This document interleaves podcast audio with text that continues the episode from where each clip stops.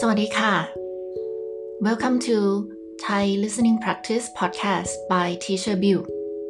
Let's advance your Thai listening skills สวัสดีค่ะทุกคน ครูบิวนะคะ คนไทยพูดภาษาอะไร ภาษาประจำชาติหรือภาษาราชการของประเทศไทยคือ ภาษาไทย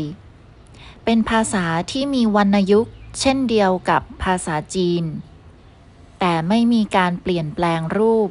ไม่ว่าจะอยู่ในการใดก็ตาม ภาษาไทยมีโครงสร้างแบบ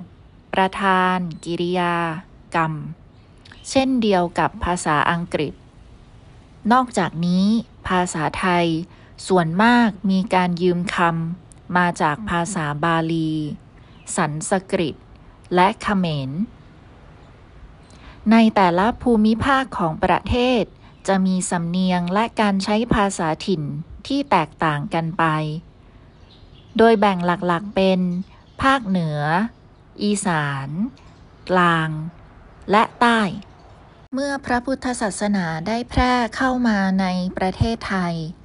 และคนไทยได้ยอมรับนับถือพระพุทธศาสนาเป็นศาสนาประจำชาติ คนไทยจึงจำเป็นต้องเรียนภาษาบาลีและสันสกฤต เพราะคำสอนทางศาสนาเป็นภาษาบาลีและสันสกฤต คนไทย สวดมนต์เป็นภาษาบาลี Hey guys how was the listening I create the Notion template where you can download it for free It's a transcription template for Thai listening practice So you can download it on my website byu99.com and study along with this podcast ขอบคุณค่ะ เจอกันค่ะ